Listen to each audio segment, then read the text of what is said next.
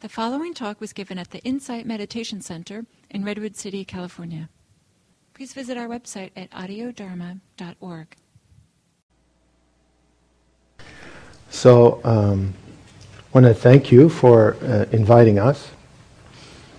Uh, other than uh, being extremely well versed and steeped in Buddhist teachings, your teacher Gil Fronsdal is also very generous, if you haven't noticed. and so, when he asked me uh, to give a talk, I said uh, I'd be willing to do so. I'd be honored to do so. But uh, could I bring some friends? And he said, Well, that's sort of unusual. Usually there's one person sitting there. And uh, I said, Yeah, well, I said I could talk about my work or I could bring some of the people that um, have experienced uh, some of that. And it would be so much more interesting to get it directly, I thought. So he immediately agreed, and so here we are. And um, my name is Jacques Verduin. I'm the founder and director of Insight Prison Project, which is a nonprofit that uh, has pioneered um, the kind of programs that give prisoners a chance to, as we say, you know, we sell one-way tickets out of there, uh, but give them a chance to uh, deeply look within and um, study and, and, and look at, uh, as the introduction said, you know, what was the pain that I lashed out from that I can heal? And so we don't do so much looking for jobs or doing academic achievements. We think those things are very important, and we work with organizations that do that. But for you to keep your job and, and your place, um, you know, un, until you turn these negative habit patterns around, you're, uh, you have a good chance to relapse and um, go back to prison. So the, the programs that we offer are, uh, other than yoga and meditation, are um, a emotional literacy group process program, a, uh, a victim offender dialogue program, and um, there's a few other things that we do. Um, we have a program that looks deeply at uh, learning how to question your own thinking. You know, coming a little bit from the thought that you hear not so much because of what you did, but because of you believe the thoughts that justified what you did. So things like that. Um, it's, it's been around for about 10, 12 years, and it's beginning to spread. Uh, the, the victim offender program is in a number of other prisons, and we're also working quite uh, extensively in Central and South America, uh, working with gang violence. Uh, an intern from the State Department found us on the internet. So that's how that happened. And, and uh, gang members in South America learned how to be gang members in American prisons. This is one of our exports, actually. So, um, uh, I'm going to ask uh, my uh, co-conspirators here to introduce themselves, and then then um, I'll set up a little bit of a way to weave it together, and then uh, we're going to each speak to you, and then we thought it might also be uh, interesting to open it up for some questions and dialogue. So, um, Pat, would you want to start? We'll go down the line. Hello, everyone, and good morning. Uh, first of all, I'd like to thank you for allowing us to come in and sit with you and meditate with you and speak with you. I'm really, truly, truly grateful to be here today. Um, I served 20 years, 64 days, nine and a half hours, and 32 seconds in prison. And I was released 10 months ago today. Today is my 10 month anniversary, uh, March 3rd of this year. However, I was released from prison five years prior to that. And when I say I was released from prison, prison no longer had an effect on me. It no longer had a hold on me. It was where I was being kept. And that was a powerful statement to make when you're walking amongst a population of men who are angry, uh, who are somewhat out, out of control, to say, I just want to do good. I don't want to be involved in your gangs. I don't want to be involved in your politics. I don't want to be involved in how you walk around prison. I want to do good here in this community. I learned that prison was a community and still is a community uh, by the people that were coming through there and wanting to grow emotionally, wanting to grow educationally, and physically as well, spiritually. These men were looking up to me in a manner to where the right thing to do was to lead them in a direction that could bring forth some positive changes in their lives to where they could possibly come back out into this community, our community, and uh, be productive citizens as opposed to being uh, people that were doing harm. This didn't just happen overnight for me it didn't. Uh, when I first came to prison, I continued with the negative behavior and patterns that led me there. Uh, over a course of uh, five years, I continued until one day my dad came up to visit me. And he came alone, he came without my mom. And he cried for the first time I saw my dad cry in about 30 years. And he said he was sorry for all the pain that he had caused uh, me as I was growing up as a child and my family as I was growing up as a child. I don't know what this connection brought or what this awakening brought at that time. However, when I left that visiting room, I walked out onto a maximum security yard and I said, no more. Every one that I saw was my teacher from that point of how I didn't want to be and how I was striving to be. I didn't want to look at them as negative people because I was once them. I wanted to look at them as people that were in their own process. Over the course of that time, I, I started into educational endeavors. I became a, an electrician, a plumber, certified drug and alcohol counselor. I received my associate's degree. I started growing and doing the things that you would say, hey, this is rehabilitation. I'm ready to go home. But I just didn't get it at that point. I wasn't ready to come home. And that's why I was still there. I came to a prison, San Quentin, and that's when I hooked up with Jacques. And I started in a Katargeo group. The Katargeo group taught me about emotional literacy. It taught me about fear. It taught me about shame. It taught me about pain. It taught me about resentment. And those things brought about my spiritual freedom to where I understood that success isn't about what you wear, how you carry yourself. It's about how you live your life. I'm going to pass the mic over so I can give my, my other colleagues a, a chance. I'm free for questions, uh, anything. My life is transparent to you, so please feel free to ask any questions you like. My name is Philip Seiler. Um, my story is similar to Pat's, so I won't go into the details during the introduction. Um, I spent 20 years in prison as well um, for killing a man, and his name was Charlie.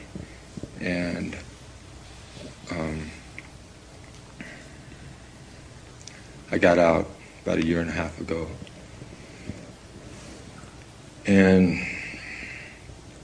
it took a while to adjust to the difference out here because it's so much different out here um, compared to some of the things that Pat talked about, some of the programs, the Insight Prison Project programs, and some of the circles that we were able to sit in and and be involved in, and just um, be in that healing place, in that place of self-discovery, in that place of getting below um, what's actually going on around you, but what, what you've actually experienced throughout your life, and and um, the the kind of trail that you led and kind of exploring that and figuring it all out, um, which is absolutely an ongoing process.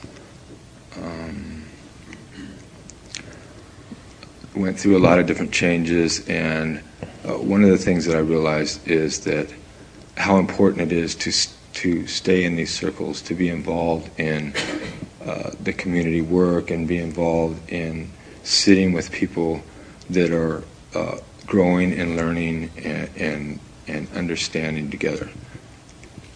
So I, I feel very special to be here, and I appreciate that I, uh, um, I've been welcomed here. And it feels really good to be sitting in this room right now with you all. Uh, thank you very much for uh, inviting us, and I'll pass it on. Good morning, everyone. My name is Antonio Stinson. Uh, for about 40 years, I did life on the installment plan, going in and coming out, going in and coming out.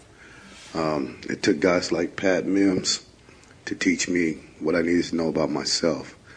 And the one biggest thing that I learned throughout the IPP process is you have to forgive yourself. Once you can honestly look at your life, the mistakes I've made, and forgive myself, it became a lot clearer. Um, anything I've ever done in my life was by choice. It wasn't my environment. It wasn't the influences. It was by choice. I made a conscious decision to do whatever I did. Today I make a conscious decision to let everyone know change is possible. And it truly can reform a man or a woman. Okay.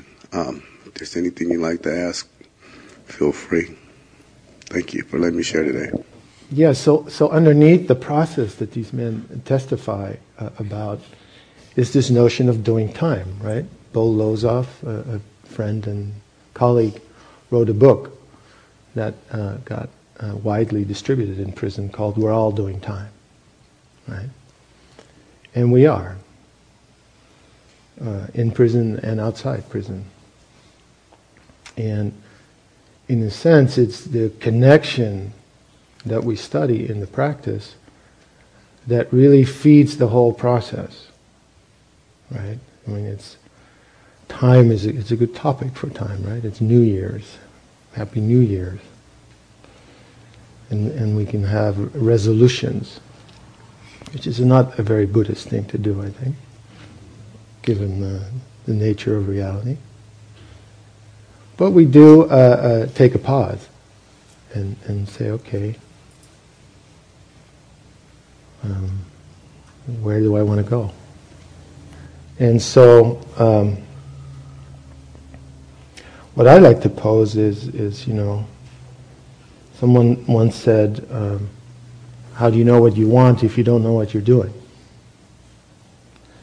And so in a sense, what we study in the practice is exactly that, right? Is to uh, observe how we are, how we're doing life. And it's that connection, I think, that, that really feeds us and that, uh, if anything, clarifies uh, what we uh, might want. And so these men, other than having gone through the program, uh, are really, uh, uh, in many ways, have made a commitment to remember who they are. because they forgot when they committed the acts that caused them to go to prison. And we all forget. And then we get to remember. So, um,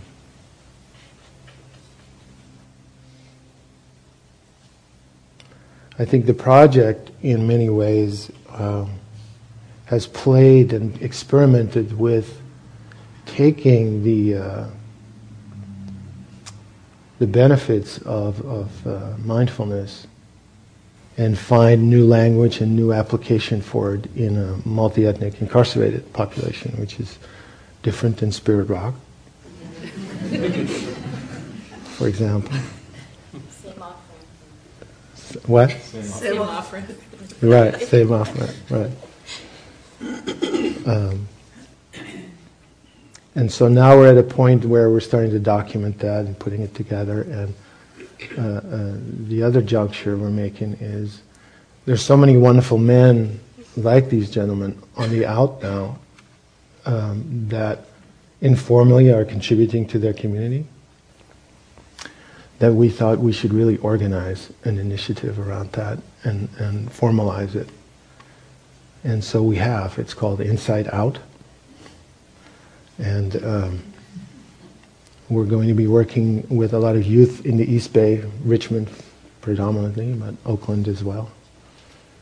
Uh, we have a contract with a school where we're starting, working with six, seven, eight graders, and trying to get on the other side of the pipeline, because the pipeline it is. There's 20,000 parolees in the Bay Area, if you didn't know.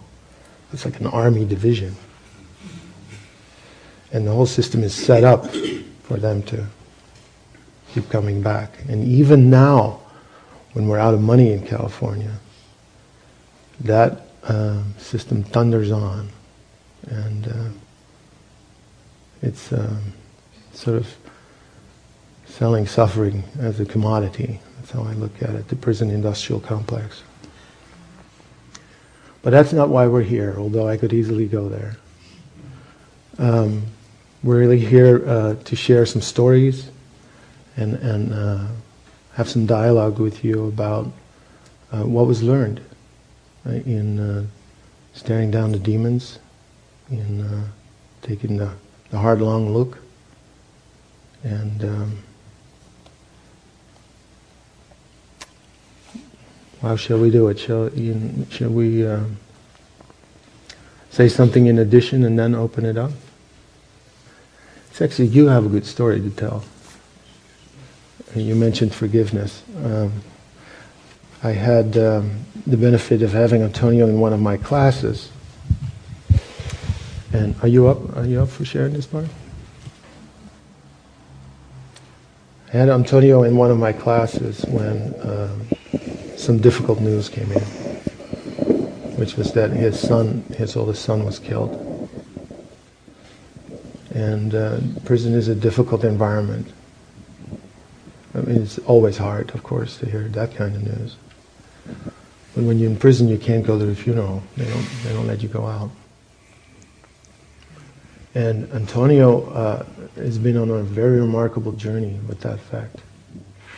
And uh, he mentioned forgiveness, so I was wondering if you're willing to share about that. On um on July the 23rd, 2007, I uh, was in the process of getting my life together, finally becoming someone, finally becoming a man, and taking responsibility for all of my actions.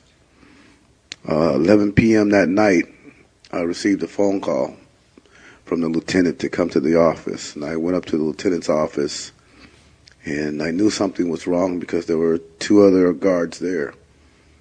And um, the imam came in and told me I had a phone call, and he made the phone call. It was my ex-wife telling me that my son Antonio Stinson Jr. had just been murdered. Um,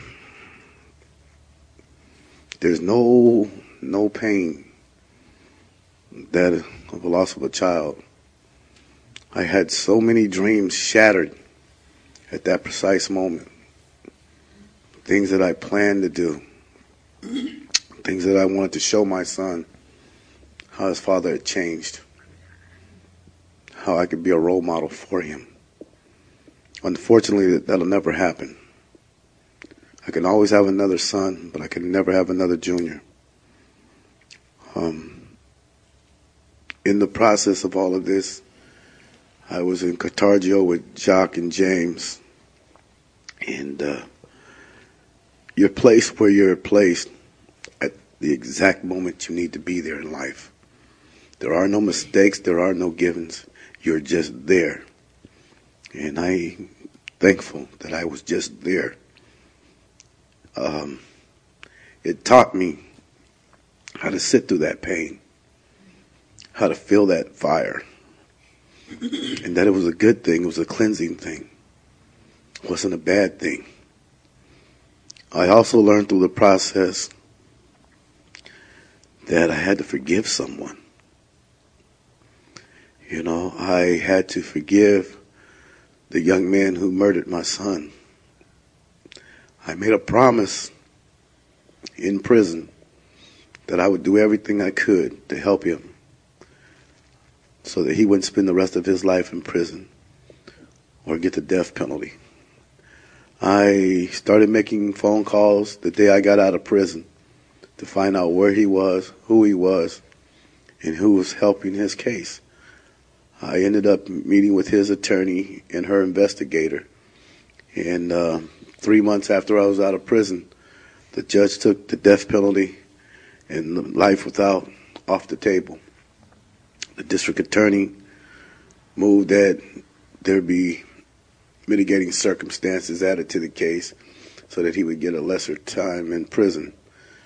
Um, I still haven't met him face to face but I forgive him every day that I think about my son. And I was able to give a gift back to his family. He's able to come home in 13 years. So I pray every day that uh, he doesn't get caught up in the gangs or the system and that he learns what I learned. And he can honestly make a difference in his community just by forgiving, starting with yourself. Just take a breath for a moment. Sit with that.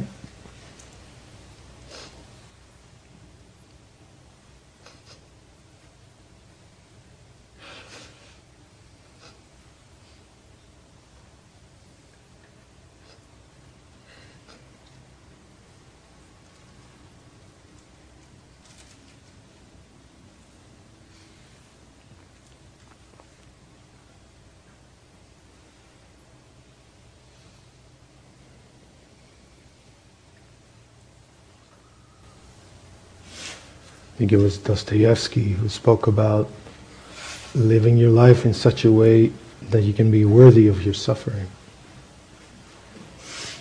I love that phrase, to be worthy of your suffering, not, you know, because we're into pain, but because exactly there it's possible to discover humanity. Because humanity is lost when life is taken. It isn't just an individual case. It isn't just his son. But uh, there's something that needs to be restored on that bigger level. And so uh, it's truly heroic for those that undertake that.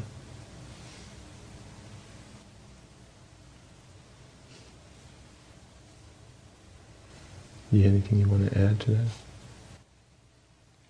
Thank you again. Um, um, wow. I've been out of prison about three years now. I went from making twenty dollars a month in prison to making forty-two thousand a year, with the help of what IPP has taught me. I'm studying to be a drug and alcohol counselor. I'm working on my BA for social work. Um, I work at a halfway house on graveyard shift, which is an experience. yeah. Um, I work at a shelter on swing, so I've been truly blessed. It's not because of the jobs I have. It's not because of the money they give me, but it's the opportunity to learn more about nature, about people. I'm, I'm, I'm truly blessed to be able to stand here today and know that uh, my son would be proud of me. I'm attempting to open up my own transitional living center so that I can take guys right out of San Quentin prison, give them a place to stay for about a year. They don't have to pay any bills so that they can go to school. Because it's it's truly hard once you get out. It's it's truly hard. Uh, there's a lot of bills that come at you right away. There's a lot of debt that we've left. There's a lot of wreckage that we have. And sometimes we forget to forgive ourselves again. You know, we did those things. It's honest, it's true, but you can be forgiven if you start forgiving yourself. It's truly mind blowing experience for me to be able to have all of these things happen to me in a short period of time because I didn't believe in myself. I never believed in myself. So I always took the easy way out. Hey, there were days when, man, climbing up that rainbow was so hard, but I had to keep focused that once I got to the top, I would slide down into a pot of gold. You know, and the gold I'm speaking about comes from within. It's emotional gold. My heart is just so wide open now. I can receive anything from anyone. And that's one of the wonderful things that ever happened to me. It's, it's truly amazing how no matter where I am or where I have to go, I get there. I, I go there. I don't know where the strength comes from. I don't know where the knowledge comes from. All I know is it just happens. It happens. I guess that includes taking the bus over to uh, to Yeah. El Camino and all.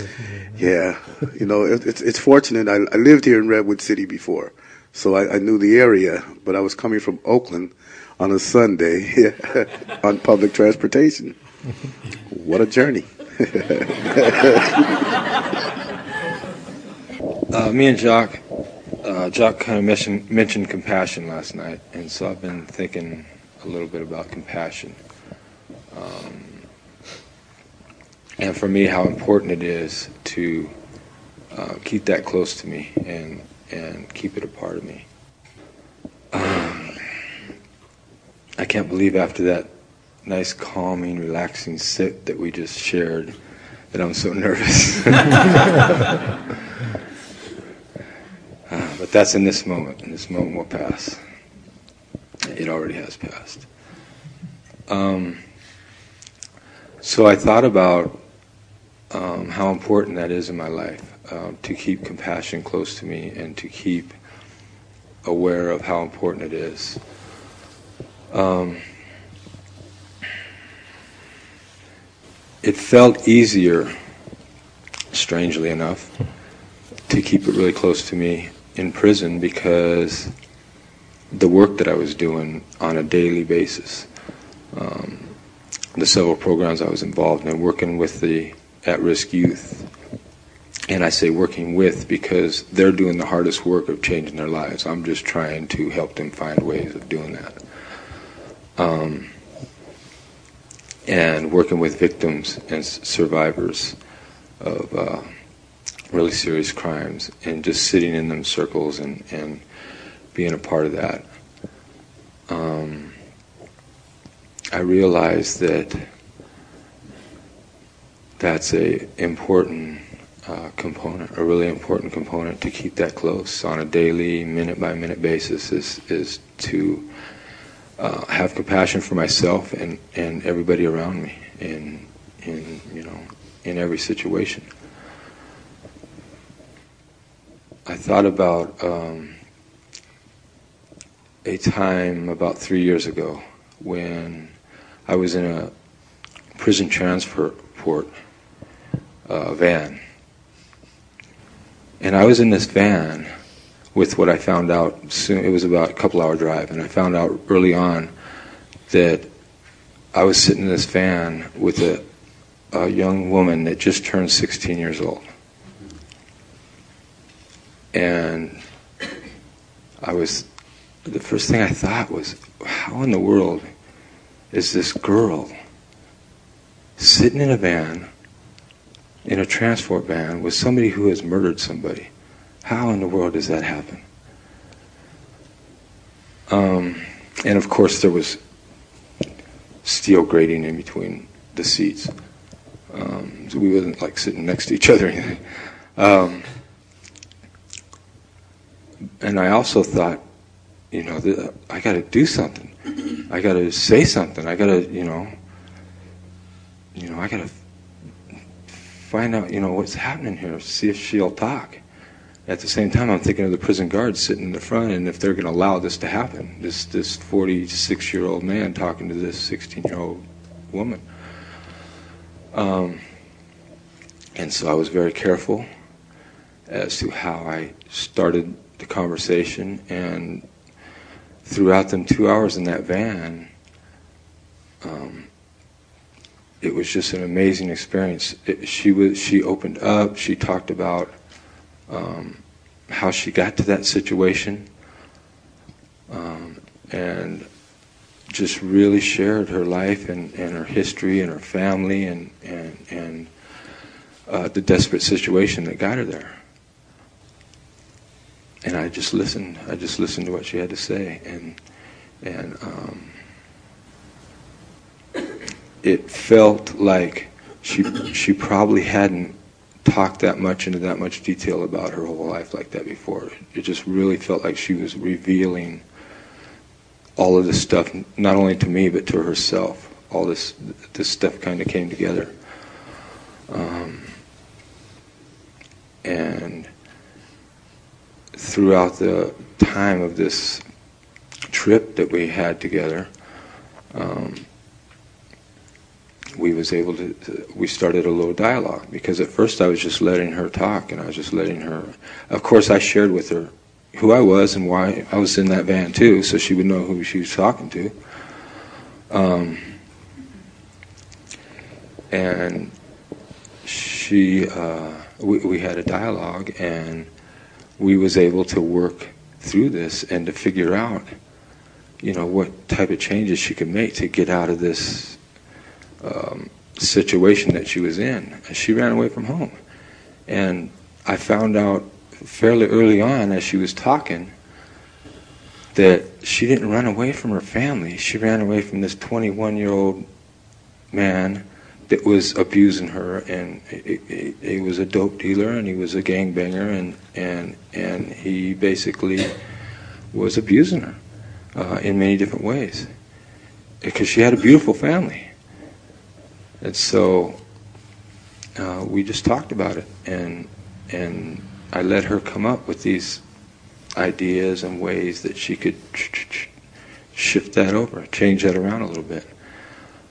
Um, and working, I've worked with all boys in San Quentin for 15 years uh, in, in a couple different programs. Um, and so at the beginning of all this, I'm all, geez, you know, I've never, I've never worked with a girl in, on this level before. I'm, I wonder if this, if we can make a connection, if this will work. Um, and it was just so amazing to see that light come into their eyes when they figure when they figure things out. Uh, I've been fortunate enough to see that in a lot of young men, and I've seen it in Bobby. Her name was Bobby, and I've seen it in, in Bobby. I seen it when she was she was just going through her story, talking about what was going on, and it hit her. It's like, wow, you know, yeah, that happened, and yeah, I can change this, and and and then she started talking about ways that she could change, ways that she could um, uh, work through this. I'm sorry. Cool. and um, it was just such a full circle during that two and a half hours um, of being able to start at this point of you know what in the world is going on here to come to a point to where she the last thing she said is she thanked me and she said, You know, I'm going to be all right. I'm gonna go home. I'm gonna I'm gonna give my mom a big hug, and I'm gonna tell her I love her, and I'm gonna I'm gonna talk to her. I'm gonna talk to her about all this, and I'm, and we're gonna figure it out.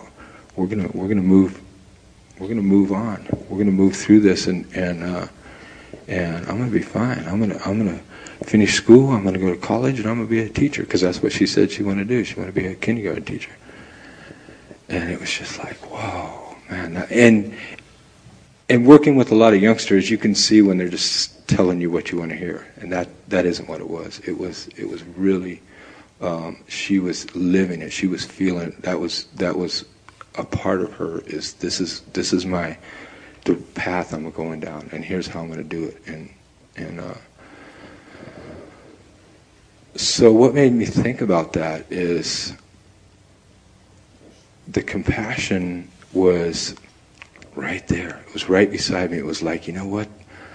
How am I? Gonna, these guards could shut me down, tell me to shut up, and that would be the end of it. I wouldn't be able to say anything. You know, they're just, you know, you can't talk, and that's it. Um, and so, I was fortunate enough to be moved in a way to be able to figure out how to do that, how to give them and her a perfect, clear sign of here's what this conversation is going to be. You know, it's not going to be me trying to get at this this girl. It was going to be, you know, what's going on. And so, uh, however that went down, however that happened, um, it worked. And uh, the officers told me when they was uncuffing me when I got to San Quentin, they go, uh, they they said uh, one of the the female officers said, you know, we was gonna we kind of looked at each other and we was gonna stop you. And she goes, I'm so glad that we didn't stop you. and she said, uh, she said, how'd you do that? I mean, so it wasn't just me thinking that, you know, thinking that I did all that. It was, they, she was like, how'd you do that? And I said, I, I work with kids. I've been doing it for 15 years. I don't know how I did it. it just happened. Um, so I, have noticed um, recently that I that compassion hasn't been real close to me, and so I'm glad that Jacques brought that up because it, it brought it kind of brought it to my attention. It's it's like you know, uh, bring that closer. Put that put that in me, close to me, like it like like it has been for so many years, and uh, realize how important it is uh, to have compassion for myself and for everybody around me, no matter what their situation, no matter what their, you know, what their walk in life is. You know, everybody deserves that, and, and it's important to uh, to feel it and to live it.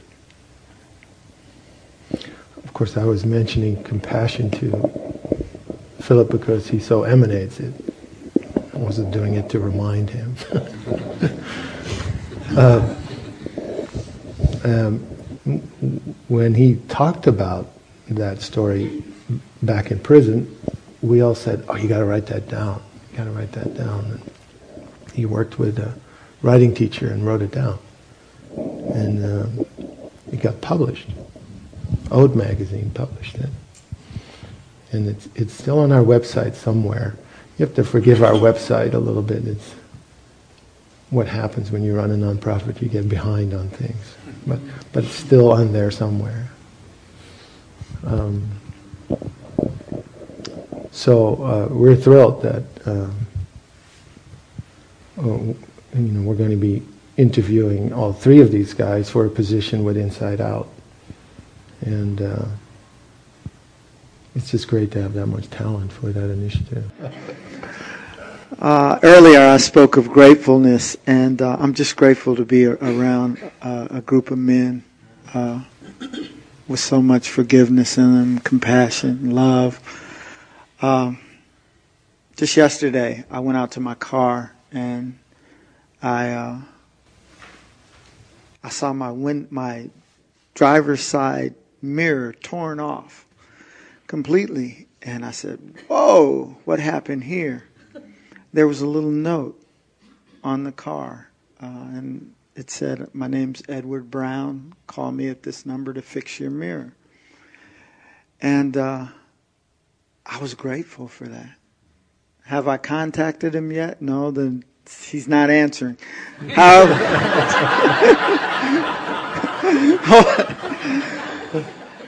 I'm grateful he didn't tear up the whole side of my car.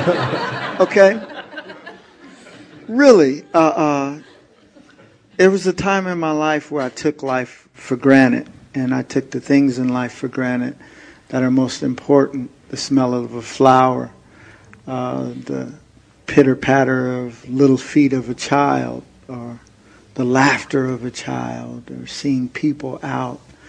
And uh, to be out now, I'm, I'm truly grateful to enjoy moment by moment of what life is really about and living it in that moment. Uh, there's a story I love to tell about how I first came home and I went to the movies to see a movie called The Soloist. Um, I'm sitting there, Jamie Foxx, and this big, huge screen is up. You got to realize it's been 20 years. And uh, my friend looks over to me and says, How are you enjoying the movie? And I shook my head and I said, I'm having a good time. But in my mind, I was thinking, whoa, these seats are really comfortable. they have cup holders. I was grateful just to experience. I could take my shoes off at the movies, and this was, it was powerful. Um, just to experience that. My first Christmas, uh, I I I work. Uh, I'm I, I, run a program uh, for an organization called Baywar. It's the sexually exploited minors program. I'm the program coordinator. Uh, I work in getting teen prostitutes uh, we like to call them sexually exploited minors because they're not making that decision. Someone's making the decision for them. Uh, get them off the street and into a productive way of living, teaching them life skills, and getting them back on track to being a kid again. Um, so, in doing this, I've been able to acquire an apartment and a car, and this is my first place in a long, long time and my first Christmas. So I bought a Christmas tree. And uh, I went out by myself. I picked it out. And I said, that's the one. I saw it. It was leaning. Charlie Brown, if you had it. And uh, I went to uh, a store I found out about, a place called Michael's. I don't know if anybody's familiar. and I, I picked up my bulbs and my uh, little tinsel to put on it and my lights. And I lit it and it shined in my living room. And I called Jacques and I said, Jacques, I got a Christmas tree. and it's on.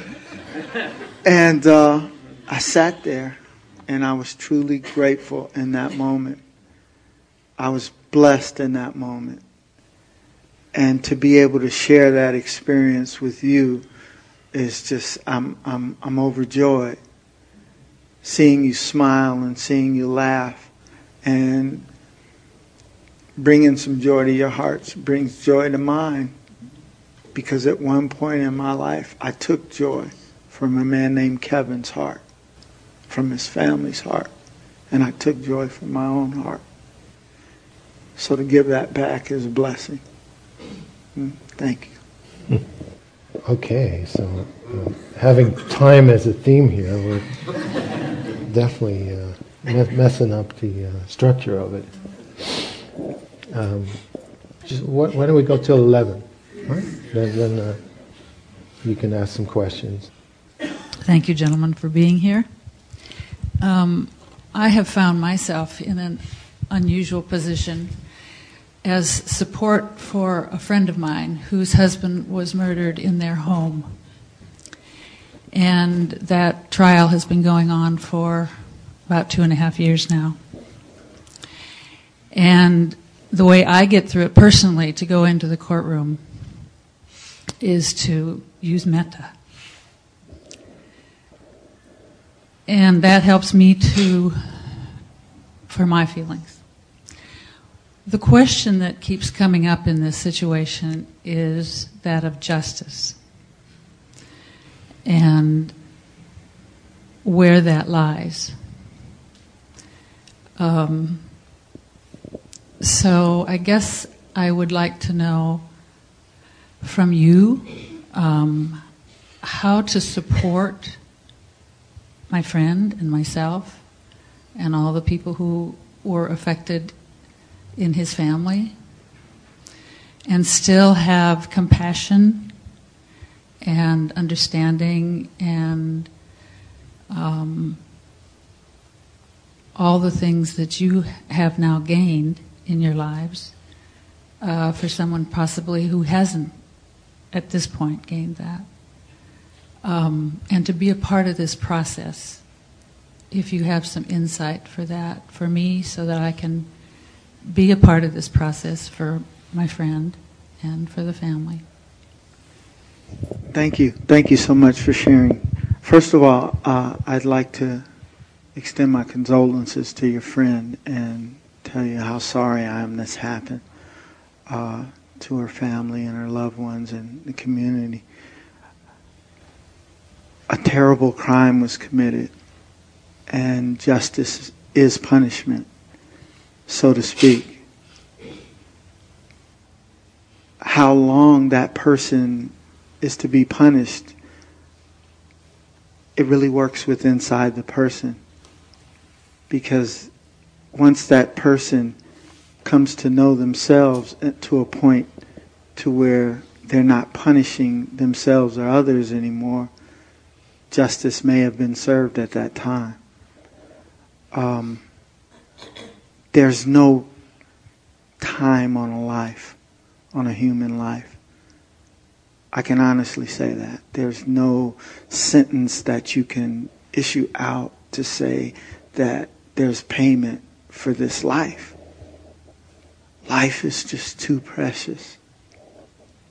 However, there is a place in an, in an offender's life as well as a victim's life to where each can follow their path to move forward.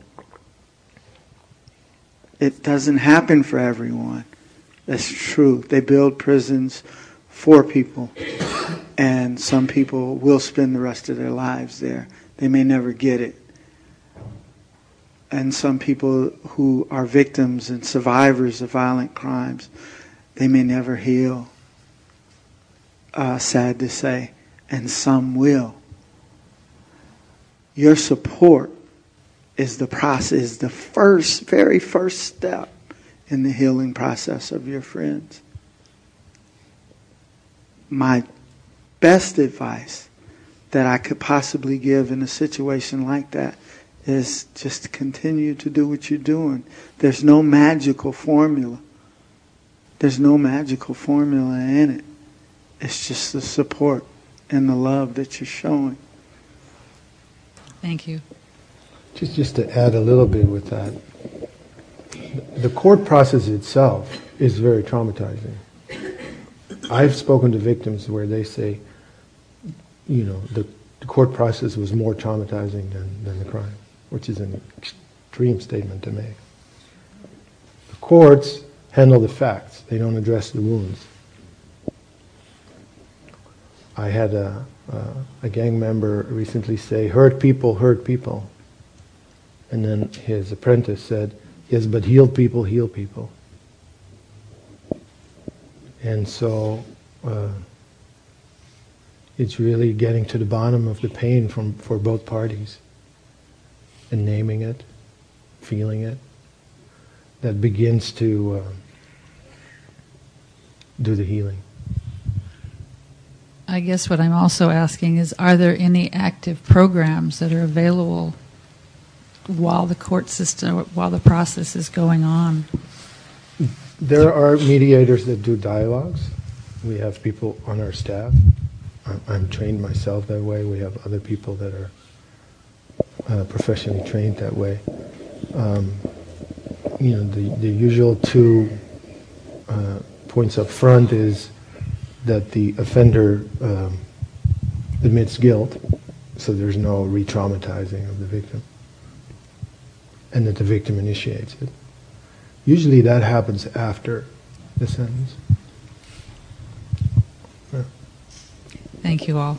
You're welcome. Uh, I'd just like to add that just for the here and now, um, it's probably important to put as little as energy for everyone involved to put as little bit little as little as energy into um, the negative parts of it of the other person that did the crime and the anger and the you know and just all that so that there's more room for energy to support one another as this process is going on which probably isn't easy but it seems to me that if that energy shifted there could be a much more supportive atmosphere and you know, and, and togetherness in on that on that side of it. Mm-hmm. Right. One more question. Thank you. Um, the victims I work with are cops. Excuse me. The victims I work with are cops. Uh-huh. Spent the last uh, 30 years, continue to work uh, as a police psychologist. Mm-hmm. So I wonder, um, are there programs that uh, are available when the cops are victims or their families are victims? reconciliation kind of programs. Right.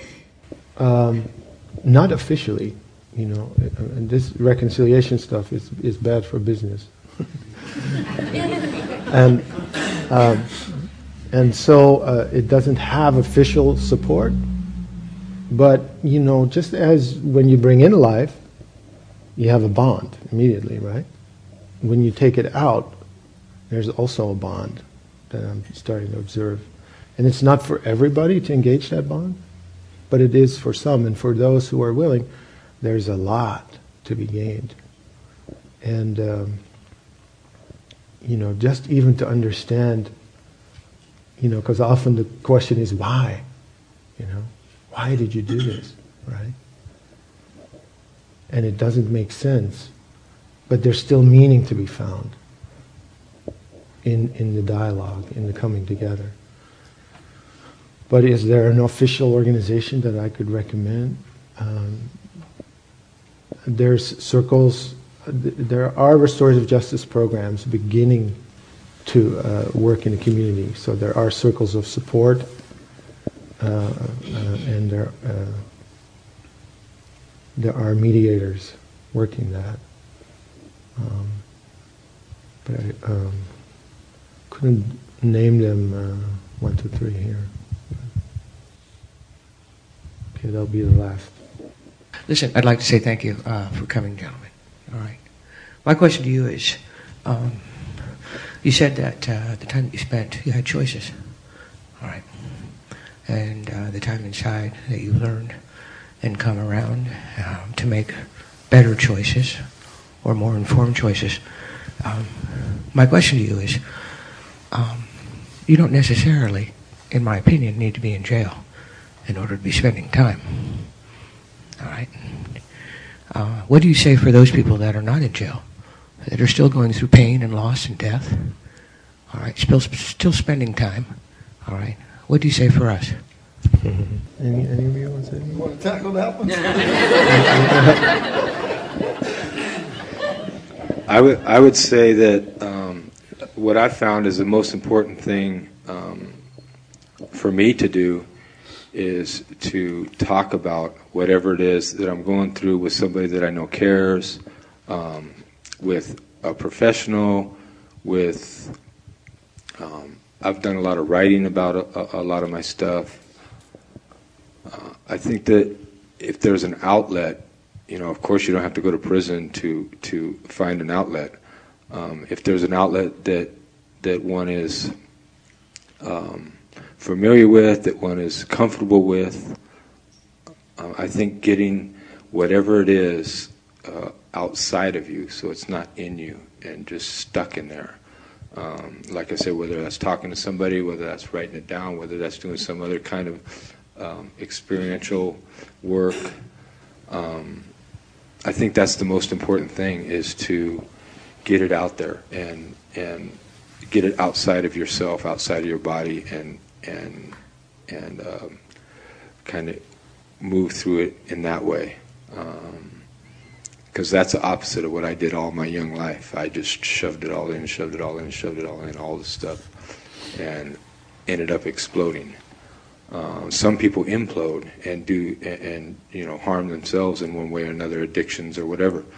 Um, and so I come to found for me that was the most, most important thing I ever did. I was I was the kid that would never stand up in front of a class and talk. I would never even come close to that. And uh, I realized how damaging that was to to just keep everything inside me. And um, now sometimes you can't shut me up. so I'll pass it on. Briefly. Uh, briefly, what I want to say is there's something going on in everybody at some time or another, and it's about admitting what's going on with yourself. And then at the same time, when you admit it, it's about making an effort to do something about it.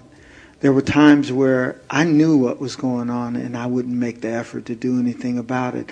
And there were feelings behind that. There was shame, there was resentment, there was fear. And those things can hold you back uh, in your prison for as long as you live if you don't address them. So just to give it some thought, those are some powerful things to think about. That shame, that fear, and that resentment. Shame will keep you from sharing it with anybody, and it'll keep it locked in you. Fear will keep it locked in you. Resentment will have you tightening up and keep it locked in you. So, un- unleash that key. I'd like to thank you for having us, and. Um, Can you tell us how we can support your programs? Oh, sure. I'd love to. you, you get one of the hugs today. uh, yes, uh, uh, we are a nonprofit organization, um, struggling as any nonprofit is right now. And uh, um, we welcome any donations you would make. You can do it online uh, as well. Um, um, you can talk to me after the talk or any of these gentlemen. Uh, and you can also decide if you want to uh, support the work inside the prison or the new initiative um, where we're going to work with youth. And, and uh, it's a miracle we exist. It's, you know, and we only exist because people are learning what we're doing by coming in, sitting in on classes, and, and really getting excited about it. Um, so any help and support you, you can offer uh, is, is very much appreciated and is really the lifeline for, for the project. What is the website, please? It's uh, uh, insightprisonproject.org. Yeah. Great, thank you.